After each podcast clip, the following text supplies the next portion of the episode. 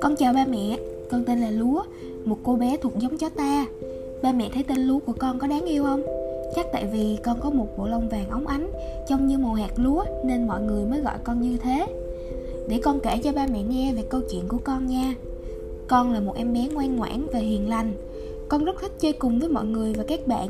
Nhưng rồi một ngày kia, con bị người ta rượt đuổi. Con không biết con đã làm gì sai mà họ đã chiếm con. Con bị thương nặng và thấy đau lắm ba mẹ ơi. Con chỉ muốn được vui đùa như ba bạn khác thôi mà.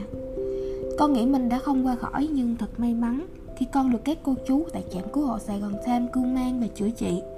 Con đã từng rất sợ hãi và tủi thân khi nghĩ về những tổn thương ấy.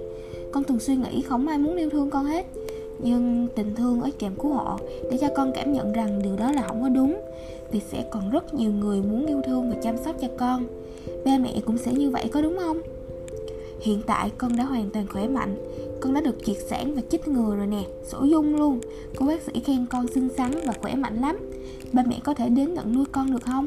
Con ngoan ngoãn và nghe lời lắm Nhưng vì những gì đã trải qua, Nên là con hơi nhét một xíu thôi à Ba mẹ đừng có buồn con nha hãy cho con thời gian để thích nghi và con sẽ lại tung tăng như trước thôi.